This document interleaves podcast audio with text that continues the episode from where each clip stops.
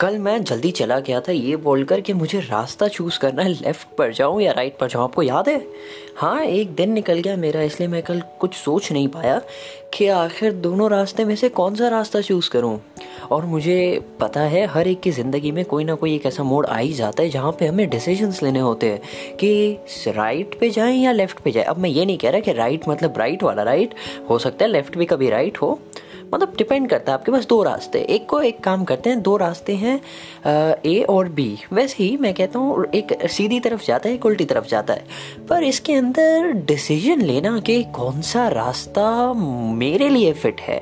मतलब मुझे क्या अप्लाई होगा? ये अब मैं, देखिए दो तरीके की थिंकिंग होती है। एक होती है नार्सिसिस्ट थिंकिंग मतलब मैं मैं मैं और मैं मतलब मैं किसी और के बारे में नहीं सोचने वाला। और दूसरा होता है कि बस आप आप आप आप आप मतलब सिर्फ़ आप ही, मैं तो कुछ हूँ ही नहीं। पर मेरा मानना ये दोनों भी थिंकिंग बहुत अजीब है, मुझे नहीं समझ आती। मुझे हर चीज़ में बैलेंस पसंद है, अगर आपको याद हो, मैंने आपसे पहले एकदम सीज़न के पहले एपिसोड में आपसे कहा था कि मैं हर चीज़ों को दो तरफा देखता हूँ। तो वैसे ही यहाँ पे भी मेरा मानना है कि हमें अपने आप को भी देखना चाहिए मतलब पहले तो अपने आप को ही देखना चाहिए, क्योंकि हमारे जितने भी डिसीजंस होते हैं या चॉइसेस होती है टेस्ट प्रेफरेंसेस या जो भी हमारी पैशंस इंटरेस्ट या फिर क्या कहेंगे और क्या होता है हमारा? ये जो भी चीज़ें हमारी लाइफ से रिलेटेड है, वो सारी चीज़ें तो हमसे रिलेटेड है ना? मतलब किसी और से तो रिलेटेड है नहीं। मतलब जो हमें पसंद है, हम उसी के मुताबिक चलेंगे आगे। तो इस मामले में भी जब दो रास्ते हों तो उसके अंदर मैं यही सोच रहा था कि सिलेक्शन कैसे किया जाए? मतलब मैं राइट पे जाऊँ या लेफ़्ट पे जाऊँ? अगर मैं राइट पे जाऊँगा तो क्या फ़ायदे हैं, क्या नुकसान है? और अगर मैं लेफ़्ट पे जाऊँगा तो क्या फ़ायदे हैं, क्या नुकसान है? मतलब हर चीज़ में फ़ायदे, नुकसान तो देखना ही चाहिए। एज ए ह्यूमन हमारी टेंडेंसी है। और इसमें गलत भी क्या है कि आप ऑफ़ कोर्स कहीं आप इन्वेस्टमेंट भी अगर करते हैं पैसों का तो आप ये तो सोचेंगे ना कि मैं अगर इतने दे रहा हूँ तो मुझे क्या मिल रहा है रिटर्न में? मैं चैरिटी की बात नहीं कर रहा हूँ। हाँ कुछ लोग अपनी पूरी ज़िंदगी चैरिटी बना लेते हैं। मैं उस पर कुछ कमेंट नहीं करना चाहता, पर हर इंसान वैसा नहीं बन सकता। और चैरिटी भी आप दीजिए, पर उतनी जितनी आप दे सके, आपकी कैपेसिटी में हो। मैं ये नहीं कह रहा कि आपके खुद के खाने के वांदे और आप चैरिटी में सब कुछ बांटते फिर रहे हैं। फिर आप दूसरों के सामने जाके गा रहे हैं कि, अरे, मेरे पास तो कुछ नहीं बचा। तो ये चीज़ गलत हो जाती है काफ़ी। मतलब आप या तो चैरिटी करिए उतने पैसों की जितने आप कर सकते हैं, या फिर आप रोइए मत कि अरे मैंने सारे पैसे गवा दिए चैरिटी के अंदर अब मेरे पास खाने के लिए कुछ नहीं है। ये छोड़िए एग्ज़ाम्पल तो बीच में ऐसे मैंने डाल दिया। पर मेरा मेन मकसद यही था कि मैं कौन सा रास्ता सिलेक्ट करूँ राइट वाला या लेफ़्ट वाला? ये दोनों रास्ते देखिए बड़े कठिन रास्ते हैं। इसमें से दोनों में से कोई भी आसान नहीं है। दोनों के प्रोज है, दोनों के कौन से कि देखिए, अगर आप फॉर एग्ज़ाम्पल चलिए हाँ ले लीजिए। जैसे मैंने कहा था कि ट्वेल्थ के बाद मुझे क्या करना है? अब मैं थोड़ा पर्सनल रिलेट करना चाहूँगा। मैंने इलेवन ट्वेल्थ तो इंजीनियरिंग की है वोकेशनल मैकेनिकल इंजीनियरिंग जी हाँ मैकेनिकल इंजीनियरिंग अब आप कहेंगे मैकेनिकल से सीधा जंप मैंने कॉमर्स में कैसे मार दिया? एक इंजीनियरिंग फ़ील्ड से कॉमर्स में मैं कैसे आया? यहाँ पे मैं आपको चीज़ बताता हूँ। मेरे आगे दो रास्ते हैं। एक है इंजीनियरिंग एक है कॉमर्स कॉमर्स में भी बीएमएस मैनेजमेंट स्टडीज़ अब ये दो के बीच में मुझे बहुत सारे लोगों ने रिकमेंड किया। मेरी खुद की फैमिली ने कहा कि नहीं, तुम्हें इंजीनियर बनना चाहिए। क्यों? क्योंकि उन्हें लगा, मेरे पोटेंशियल के हिसाब से मैं बन सकता हूँ, और वो कोई गलत बात नहीं है। सबको अलग अलग लोगों का अलग अलग पोटेंशियल दिखता है, और उन्हें दिखा कि शायद मैं एक अच्छा इंजीनियर बन सकता हूँ। क्योंकि मैंने इलेवन ट्वेल्थ में भी अच्छे से मैकेनिकल सब्जेक्ट जो था, उसमें अच्छे खासे मार्क्स लाए थे तो उन्हें लगा कि हाँ मैं इंजीनियर बन सकता हूँ। पर मुझे अंदर से पता था कि फिज़िक्स मेरे दिमाग में नहीं जाता। मैथ्स भी मैं नहीं दूर दूर तक भागना चाहता हूँ, मैं मैथ्स से। अब ये डिसीज़न में मुझे लेना था डिसीज़न देखिए, कुछ चीज़ें होती हैं कि हमारी सोसाइटी में, अब जब मैं हमारी कहता हूँ तो मैं हिंदी में बात कर रहा हूँ, उर्दू में बात कर रहा हूँ। मतलब कि मैं इंडिया की बात कर रहा हूँ, ये हमारी कंट्री की बात कर रहा हूँ, या वो कंट्रीज़ में जहाँ पे भी हमारे भाई या बहनें रहती हैं, या दोस्त रहते हैं, ठीक है, भाइयों, बहनों नहीं, पर जितने भी दोस्त रहते हैं, चाहे वो कोई भी वर्ल्ड के कंट्री में हो, और एक ही लैंग्वेज हिंदी उर्दू या फिर और कोई भी लैंग्वेज स्पीक करते हो जो हम समझ सके, उन लैंग्वेज वालों को समझ आ जाए कि मैं क्या कह रहा हूँ। तो ये चीज़ के अंदर मेरे पास दो ऑप्शन थे। दो ऑप्शन में एक है आपके पास इंजीनियरिंग और दूसरी है बीएमएस मैनेजमेंट स्टडीज़ अब यहाँ पे डिसीज़न मुझे लेना है। हम क्या करते हैं? मैं ये बता रहा था आपको कि हम यूजुअली क्या करते हैं कि हम कहते हैं, नहीं, हमारे पेरेंट्स चाहते हैं कि हम ये बन जाए। हम कुछ नहीं कर सकते, हमें पसंद नहीं है वो फ़ील्ड तब भी हमें वही बनना पड़ेगा। क्या करें हम अपने पेरेंट्स को हर्ट नहीं कर सकते। हाँ ठीक है, आप किसने कहा? आप, आपको किसने कहा कि आप अपने पेरेंट्स को हर्ट कर रहे हो? अगर आप अपना डिसीज़न रख रहे हो या अपनी चॉइसेस बता रहे हो, मुझे नहीं लगता इस चीज़ में कोई भी गलत है। क्योंकि जब मैंने अपने पेरेंट्स से कहा, मेरे पेरेंट्स को पता था, मुझे, वो चाहते थे कि मैं इंजीनियर बनूँ, पर जब मैंने उनसे कहा कि मॉम डैड और मेरी जो सिस्टर्स हैं और जो सिबलिंग्स हैं, मैंने जब उनसे कहा कि देखिए इंजीनियरिंग अच्छी है मैंने ब्लेम नहीं किया, पहले मैंने काफ़ी ब्लेम किया, मैं सच किया पहले मैंने बहुत ब्लेम किया। इंजीनियरिंग बकवास है, ये है, ऐसी है, वैसी है, मेरे लिए नहीं है। मैंने बहुत कुछ बोला घर पे, और मैंने बहुत कुछ बोला, सही में। पर बाद में फिर मुझे रियलाइज़ हुआ कि नहीं, मेरे जो बेस्ट फ्रेंड्स थे, वो इंजीनियरिंग में टॉप कर रहे थे और उन्हें इंजीनियरिंग बहुत बहुत पसंद थी।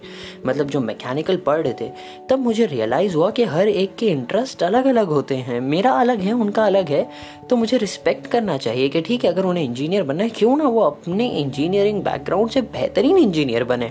पर मुझे नहीं बनना। मतलब आप कोई चीज़ से एग्री ना करके भी रिस्पेक्टफुली आप पीछे हट सकते हैं कि हाँ आप इंजीनियर बिल्कुल बनिए आप लॉयर बिल्कुल बनिए आप सिंगर डांसर म्यूजिशियन या आपको जो बनना है बनिए आपको टीचर बनना है टीचर बनिए आपको डॉक्टर बनना है डॉक्टर बनिए आपको कोई डिजिटल फ़ील्ड में काम करना है, या जर्नलिज्म में जाना है लिटरेचर में जाना है, या साइकोलॉजी में जाना है, आप जाइए, बिल्कुल चाहिए मुझे कोई प्रॉब्लम नहीं है, पर पर्सनली ये मेरा फ़ील्ड नहीं है। मैं डिग्रेड नहीं कर रहा कि नहीं, आप छोटे हैं, मैं बड़ा हूँ, या वाइस वर्सा ले लीजिए। पर मैं ये कह रहा हूँ कि आई रिस्पेक्टेड कि नहीं, आपको वो पसंद है, ठीक है? आपकी फ़ील्ड है, आपको पसंद है, आपका इंटरेस्ट आप आगे बढ़िए, मुझे नहीं पसंद, वो मेरा फ़ील्ड नहीं है। वैसे ही जब मैंने अपने पेरेंट्स से कहा कि देखिए इंजीनियरिंग मुझे समझ नहीं आ रहा। हाँ मेरे मार्क्स बहुत अच्छे हैं, पर मैं आगे सर्वाइव नहीं कर पाऊँगा। मतलब मुझे फिज़िक्स नहीं समझ आता। जब मैंने उन्हें समझाया तो काफ़ी चीज़ें समझ आई भी, पर यहाँ पे क्वेश्चन मार्क ये था कि ठीक है, आगे स्कोप क्या है? आगे तुम करोगे क्या? तुम इस फ़ील्ड में कैसे आगे बढ़ोगे? इसका फ्यूचर में रेफरेंसेस क्या है? तो ये भी बहुत बेहतरीन सवाल है। इससे मुझे रिसर्च मुझे पहले से रिसर्च करने का बहुत शौक है। अब रिसर्च वो रिसर्च की बात नहीं कर रहा हूँ। मैं उस रिसर्च की बात कर रहा हूँ जो हर एक इंसान नॉर्मली करता है। आप मोबाइल ख़रीदने जा रहे हो तो आप रिसर्च करोगे कि मोबाइल के फीचर्स क्या है कैमरा कौन सा है रैम कितनी है स्पेस कितनी है फंक्शनिंग कितना करता है, या चार्जिंग कितने घंटों तक रहती है एक्स वाई सेड जो है, होता है नॉर्मली तो वैसे मैंने भी रिसर्च किया कि ये फ़ील्ड जो है मैनेजमेंट स्टडीज़ इसके अंदर क्या क्या फ़ायदे हैं, इसके अंदर सब्जेक्ट्स कौन से कौन से हैं, इसमें से कौन से सब्जेक्ट मुझे पसंद आएँगे या मेरे इंटरेस्ट से मैच होते हैं और काफ़ी सब्जेक्ट मैच हो रहे थे। तो मैंने अपने पेरेंट्स से कहा कि देखिए, ये इंजीनियरिंग है और ये है मैनेजमेंट स्टडीज़ इंजीनियरिंग में मुझे ये सारे सब्जेक्ट पढ़ने पड़ेंगे, जैसे कि उसमें मैथ्स था फिज़िक्स था, और काफ़ी अलग अलग चीज़ें भी आ रही थी। मुझे तो याद भी नहीं है, क्योंकि ग्रेजुएशन तो हो गया मेरा बट काफ़ी सारी चीज़ें थी जब मैंने देखा, मैंने कहा, नहीं, ये मुझसे नहीं हो पाएगा। तो मैंने उन्हें समझाया, मैंने कहा, देखिए, ये सारी चीज़ें जो है, ये मुझसे नहीं हो पाएगी, ये सब्जेक्ट में मेरा ध्यान नहीं लगेगा, इसमें भी नहीं लगेगा। फिर सारे सब्जेक्ट नॉर्मली कॉमन होते हैं तो उसमें आईटी भी आ जाता है। वैसे तो मुझे आईटी पसंद है मतलब जो बेसिक है, वो पसंद है। पर ज़्यादा गहराई में मुझे coding शोडिंग C C plus plus Java ये सब मुझे नहीं पसंद और वो शायद से कॉमन था उस वक्त फ़र्स्ट ईयर में जितना मुझे याद है। और जब मैंने मैनेजमेंट स्टडीज़ देखा इसके अंदर था प्रिंसिपल ऑफ़ मैनेजमेंट स्टडीज़ था और principle of marketing consumer behaviour कि आप सामने वाले को समझोगे कैसे आप मार्केट को कैसे समझोगे कम्युनिकेशंस uh, कैसे होने चाहिए पब्लिक रिलेशंस आपका कैसा होना चाहिए। तो जो चीज़ें मुझे अंदर से ऐसी लग रही थी कि नहीं ये चीज़ें मुझे पसंद है या मुझे अपने ऊपर थोड़ा सा कॉन्फिडेंस था उस वक्त। हाँ मतलब काफ़ी पहले की बात बता रहा हूँ मैं आपसे। तो जब मुझे वो कॉन्फिडेंट था अपने ऊपर कि नहीं, मुझे ये सारी चीज़ें पसंद है और ये सारी चीज़ें मेरी मैच हो रही है मैनेजमेंट स्टडीज़ के साथ। ये सारी चीज़ें अगर मैं लूँगा तो मैं लाइफ में आगे ज़रूर बढ़ूँगा, क्योंकि ये मेरे पर्सनल इंटरेस्ट है। और अगर इंजीनियरिंग में अगर पेरेंट्स की खुशी के लिए ले लूँ कि हाँ मुझे मेरे पेरेंट्स को पसंद है, उन्हें खुश करना है तो मैं आगे की सोचता हूँ। हाँ किसी को कड़वा लगे, शायद मेरे पेरेंट्स अभी सुने, उन्हें भी शायद बुरा लगे, पर मैं आगे की सोचता हूँ और मैंने ये सोचा कि ठीक है, अगर मैं ले भी लेता हूँ तो चार साल ज़िंदगी के तबाह बर्बाद हो जाएँगे, क्योंकि मैं खुद पॉजिटिवली लूँगा नहीं। मेरी पर्सनल चॉइस अगेंस्ट क्योंकि मुझे लेना नहीं है।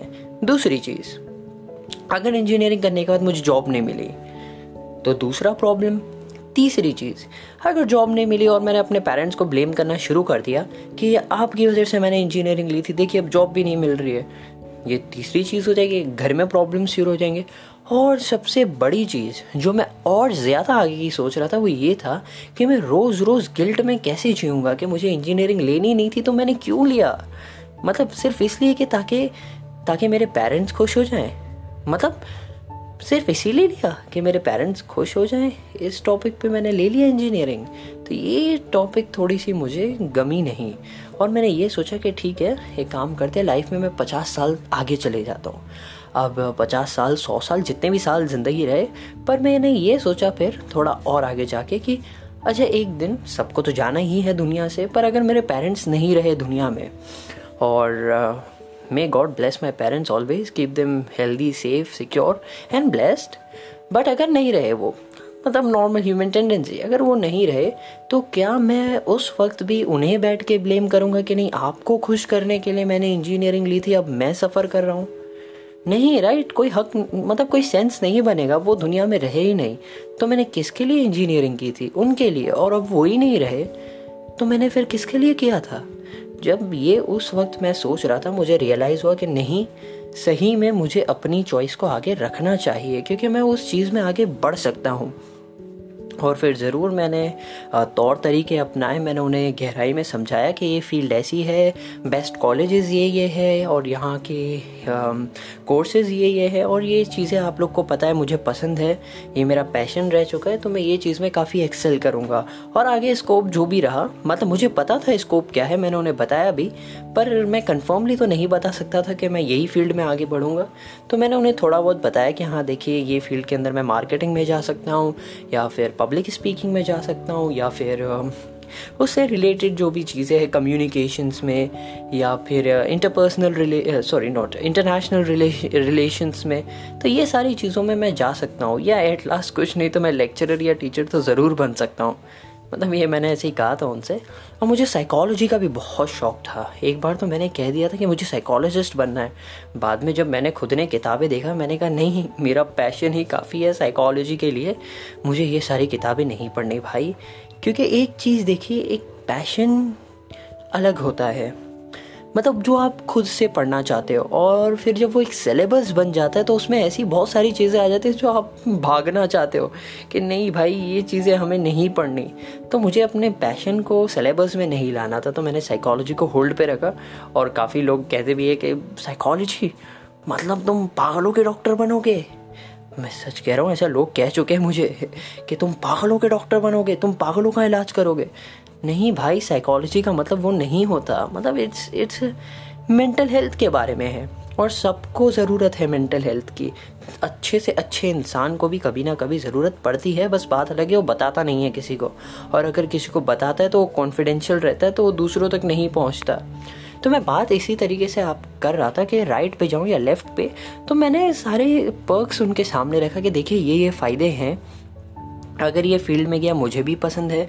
मैं खुद इनरली मोटिवेटेड होकर काम करूँगा and I will be responsible मैं खुद रिस्पॉन्सिबल हूँ क्योंकि ये चॉइस मेरी है और मैं फर्म हूँ इसके ऊपर कि मैं ये कर सकता हूँ, मैं ये चीज़ों को क्रैक कर सकता हूँ। और मुझमें कॉन्फिडेंस है क्योंकि मुझे पता है ये सारी चीज़ें हैं मुझमें। जब मैंने उन्हें समझाया, उन्होंने भी एग्री किया, उन्होंने कहा, ठीक है, फिर आगे बढ़ो। और फिर मैंने तकरीबन अठारह बीस कॉलेजेस में एप्लीकेशंस दिए। उसके अंदर से मेरी सारी कॉलेजेस ने रिजेक्ट कर दिए। क्यों? क्योंकि मेरे साइंस के परसेंटेज कम थे। हाँ मतलब जब मैंने कॉमर्स वालों के सामने कहा कि मेरे साइंस में परसेंटेज इतने थे, वो लोग रियली इतने ज़्यादा? मतलब मेरे लिए तो बहुत कम थे जब मैं दूसरे साइंस वालों से पूछ रहा था कि अच्छा तुम्हें इतने आए? नहीं, ये तो कम है। पर जब मैंने कॉमर्स वालों से कहा, उन्होंने कहा हो साइंस में रह तुम्हें इतने हैं? तो बहुत अच्छे है। तब मुझे रियलाइज़ हुआ, पता नहीं वो किस कंपैरिजन से कंपेयर कर रहे हैं। बाय द वो छोड़ो। तो मैं यही कह रहा हूँ कि फाइनली जब बीएमएस की बात आई तो मैनेजमेंट स्टडीज़ की बात आई तो मैंने ऑप्ट किया। आखिर कोई कॉलेज में मेरा हुआ नहीं। बाद में एक ही कॉलेज में मुझे पहले से चाहिए था the best college of Mumbai और वन ऑफ़ द बेस्ट बोल सकता हूँ या फिर द बेस्ट बोल सकता हूँ, क्योंकि वो टॉप फाइव सिक्स में आती है बीएमएस के लिए। तो वहाँ पे मेरा एडमिशन हुआ, और वहाँ की जर्नी जो थी वो एक्स्ट्रॉर्डिनरी थी। मतलब मैंने बहुत कुछ सीखा है, बहुत सारे लीडरशिप रोल्स मिले हैं, बहुत सारे पब्लिक रिलेशंस के रोल मिले हैं एज ए हेड और बहुत सारे मैं कैसे कहूँ आपसे, मैंने क्या क्या सीखा है। इसके लिए मैं दूसरा एपिसोड बनाऊँगा। आज का एपिसोड उसके लिए नहीं है। पर आज का एपिसोड इसी के लिए कि आपको अगर दो रास्ते दिए जाए। अब इंजीनियरिंग में भी मैंने उन्हें समझाया कि देखिए, मुझे थियोरी थियोरी थियोरी थियोरी नहीं होता। मेरी लर्निंग स्टाइल डिफरेंट है। अगर आपको याद हो, मैंने पिछले एपिसोड में कहा था, मेरी लर्निंग स्टाइल है देख कर सीखो सुन कर सीखो। मतलब आप देखा, आपने प्रैक्टिकल देखा और सीख लिया। आपने कुछ सुना और सीख लिया। मैं पढ़ के भी सीखता हूँ, पर मुझे इतनी जल्दी नहीं डाइजेस्ट होता। मुझे थोड़ा वक्त लगता है। हाँ जो चीज़ें मुझे पसंद है वो चीज़ें मैं ज़रूर पढ़ के बहुत जल्दी सीख जाता हूँ। मतलब ये सिर्फ़ पसंद के ऊपर डिपेंड करता है तो ऐसे लिमिट नहीं है। पर हाँ ये फैक्ट है जो मुझे रियलाइज़ हुआ है और मैं काफ़ी चेक में रखता हूँ कि मुझे चीज़ें देख के जल्दी समझ आ जाती है या प्रैक्टिकली अगर कोई कर रहा हो तो मैं फट से उसे फॉलो कर लेता हूँ कि हाँ इस चीज़ को ऐसे करना चाहिए। ये इस तरीके से ये चीज़ होती है।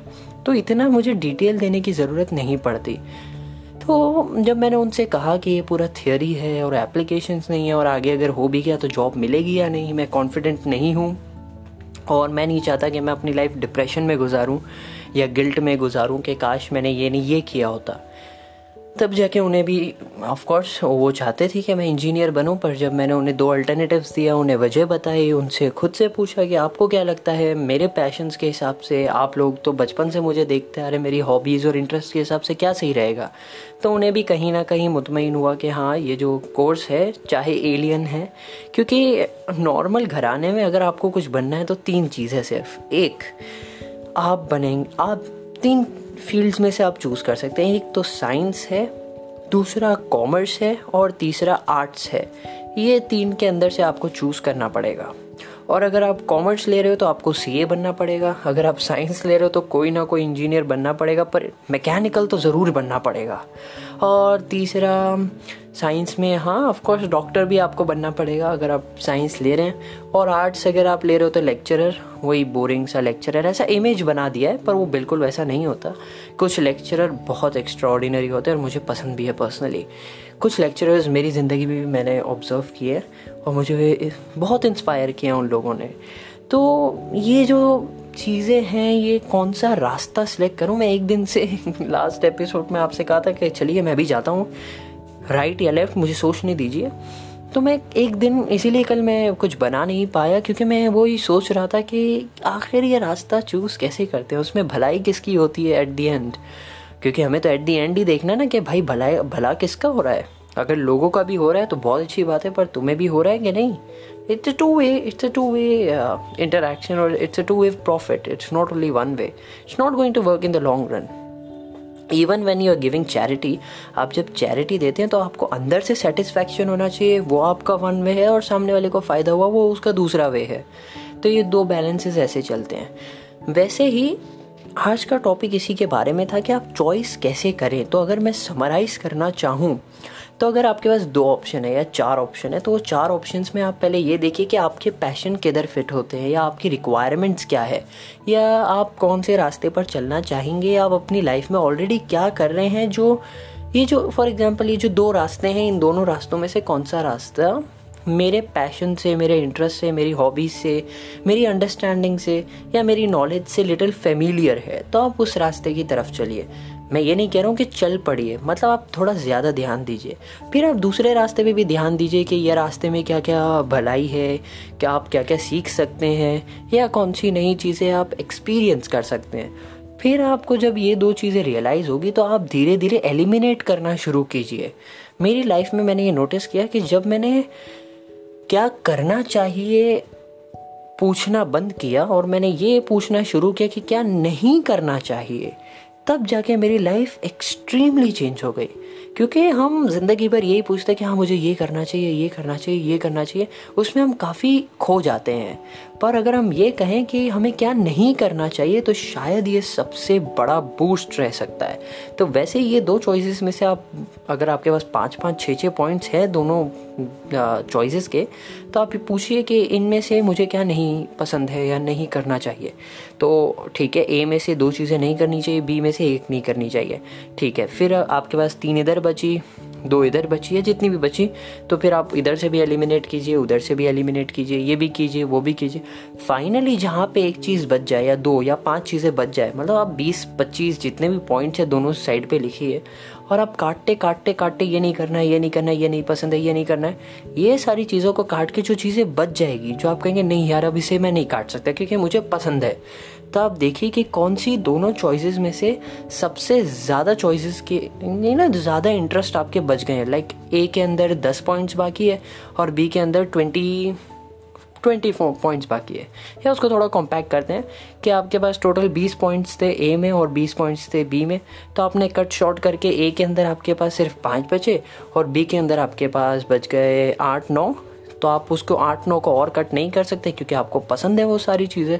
तो फिर आप कह सकते हैं इतमान के साथ कि नहीं, अब इनमें से मैं कुछ चीज़ें कट नहीं कर सकता क्योंकि मुझे ये सारी चीज़ें पर्सनली पसंद है। तो फिर आपको इसमें से रियलाइज़ होगा कि हाँ पॉइंट बी जो है, जो राइट वाला रास्ता है, शायद मैं इसे लूँगा। अब आपकी जो शायद वाली जो डाउट है ना, वो फिर आपकी कंफर्मेशन में बदल जाती है कि नहीं शायद ए के अंदर पाँच चीज़ें हैं जो ठीक है वो कॉम्प्रोमाइज़ मैं कर सकता हूँ इतनी इम्पोर्टेंट नहीं भी है, है भी। पर बी में कुछ ऐसी चीज़ें जिन्हें मैं कॉम्प्रोमाइज़ बिल्कुल नहीं कर सकता। मतलब ये मुझे चाहिए ही, या इससे मुझे फ़ायदा होगा, या इससे दूसरों को फ़ायदा होगा, या ओवरऑल दोनों को फ़ायदा होगा। तो आप वो चीज़ को अपनाइए, जहाँ पे ज़्यादा ऑप्शंस बच गए। तो आपको एलिमिनेट करना होगा अपनी लाइफ में से भी बहुत सारी चीज़ें जब आप डिसीज़न ले रहे हो। क्योंकि डिसीज़न मेकिंग ऐसे ही होते हैं, ऐसे नहीं कि क्या लेना चाहिए। ये होता है कि आपके पास दो ऑप्शन है या दस ऑप्शन है तो क्या नहीं लेना चाहिए? ताकि जो बच जाए, फिर उसमें से आप अच्छे से क्लियरिटी के साथ सोच सकें। तो मैंने भी ये सोचा, और मैंने सोचा कि आज आपके साथ शेयर किया जाए कि हर एक डिसीज़न को अपनी लाइफ में लेने से पहले आप प्लीज़ मेक श्योर कीजिए कि आपके पास सारे पॉइंट्स हैं, या आप सर्च कीजिए उन पॉइंट्स को। जब आपको वो पॉइंट्स मिल जाए तो वो पॉइंट्स को मिलने के बाद आप उसे एलिमिनेट कीजिए कि हाँ ये ये ये चीज़ें मुझे नहीं पसंद। उसके बाद आपको जो भी पॉइंट लग रहा है कि हाँ जो रास्ता आपको लग रहा है कि हाँ ये रास्ते पे मैं चल सकता हूँ, मुझे पसंद है, वो रास्ते पे फिर आप आँख बंद करके चल दीजिए पूरे कॉन्फिडेंस के साथ। कॉन्फिडेंस के साथ, एकदम, क्योंकि आपको पता है ये आपने रास्ता खुद चूज़ किया है। फिर आप रोएँगे नहीं, धोएँगे नहीं या फिर ऐसे नहीं कि नहीं, मुझे नहीं लेना चाहिए तो वो गिल्ट नहीं रहेगा। आप सेटिस्फाइड रहेंगे कि हाँ मैंने रिसर्च किया, मैंने पूरा इन्फॉर्मेशन निकाला। बाद में कॉन्शियसली सोच समझ के मैंने डिसीज़न लिया कि बस अब इसके ऊपर मैं फर्म होके आगे चलूँगा। और मैं चल दिया। तो ये जो लोग कहते हैं ना कि हमारी ज़िंदगी में इतना इतना उत्सुकपन क्यों रहता है? एक सुकून क्यों नहीं रहता? इसलिए क्योंकि हम इतना सोचते नहीं हैं, हम ध्यान नहीं देते अपनी चॉइसेस के ऊपर कि हमें कौन से रास्ते पर चलना चाहिए, हमें कौन से रिलेशनशिप्स को बढ़ाना चाहिए, नहीं बढ़ाना चाहिए, हमें कौन से लिमिट्स को क्रॉस करनी चाहिए, नहीं करनी चाहिए, हमें कौन से फ्रेंड्स के अंदर जो हमारा फ्रेंड सर्कल है, कितना उन्हें परमिशन देनी चाहिए, नहीं देनी चाहिए हमारी पर्सनल टेरिटरी में आने के लिए। हमारे जो ऑफ़िस कल्चर है या जो वर्क कल्चर है, उसके अंदर कितना परमिशन हमें सामने वाले को देना चाहिए हमारी ज़िंदगी में आने के लिए या इंटरफियर करने के लिए। ये सारी चीज़ें हमारी चॉइसेस हैं और हमारी चॉइसेस सिर्फ़ हम ही ले सकते हैं। मैं सिर्फ़ आपको मदद कर सकता हूँ कि देखिए, ये पाँच चीज़ें हैं आपके पास। अब चॉइस आपको लेनी है और अगर कोई ज़िंदगी में आपको कोई चॉइस थोप देना तो आप थोड़ा केयरफुल रहिएगा। सही में आप ज़्यादा केयरफुल रहिएगा, क्योंकि वो आपकी चॉइस आपसे छीन रहे हैं, आपका पावर आपसे छीन रहे हैं, आपसे आपकी आपकी एनर्जी छीन रहे हैं। तो हमेशा ज़िंदगी में अवेयर रहिए, और दूसरी बात, जब भी आप कोई डिसीज़न लें राइट जाना है, या लेफ़्ट जाना है, या ए या बी सिलेक्ट करना है तो आप अच्छे से अपनी रिसर्च कीजिए और ये पेपर्स या डेटा की रिसर्च नहीं रहेगी, ये आपकी खुद की नॉर्मल रिसर्च रहेगी कि आपको क्या पसंद है, क्या नहीं पसंद है। समझे आप? ऐसी ही ज़िंदगी है और आपको बहुत सारे डिसीजंस लेने होंगे। मुझे भी अभी बहुत लेने हैं और इसी के साथ मैं भी अभी कोई डिसीज़न लेता हूँ और फ़िलहाल डिसीज़न यही है कि हम फिर मिलेंगे, पर जब तक कि आपने अगर मेरे पिछले एपिसोड्स नहीं सुने और आप पिछली सीजन्स आपने नहीं सुनी है तो आपको ज़रूर सुनना चाहिए। अगर आप कुछ नया सीखना चाहते हैं या चाहत रखते हैं, मुझे यकीन है कि आपको कुछ ना कुछ ज़रूर नया मिलेगा। और हम फिर मिलेंगे जब तक कि मैं कुछ नया सोचता हूँ। मैं ये सोचता हूँ कि क्या डिसीज़न लेना चाहिए। मैं राइट पे जाऊँ या लेफ़्ट पे? और मैंने काफ़ी डिसीज़न तो ले ही लिए थे कि मुझे मैकेनिकल इंजीनियरिंग नहीं करनी बीएमएस करना था और वो डिसीज़न काफ़ी हद तक नहीं, वो कन्फर्मली सही निकला। और मैं खुश हूँ और मुझे उम्मीद है कि आप भी सही डिसीज़न ले, सोचने, समझने के बाद। और फिर हम फिर मिलेंगे।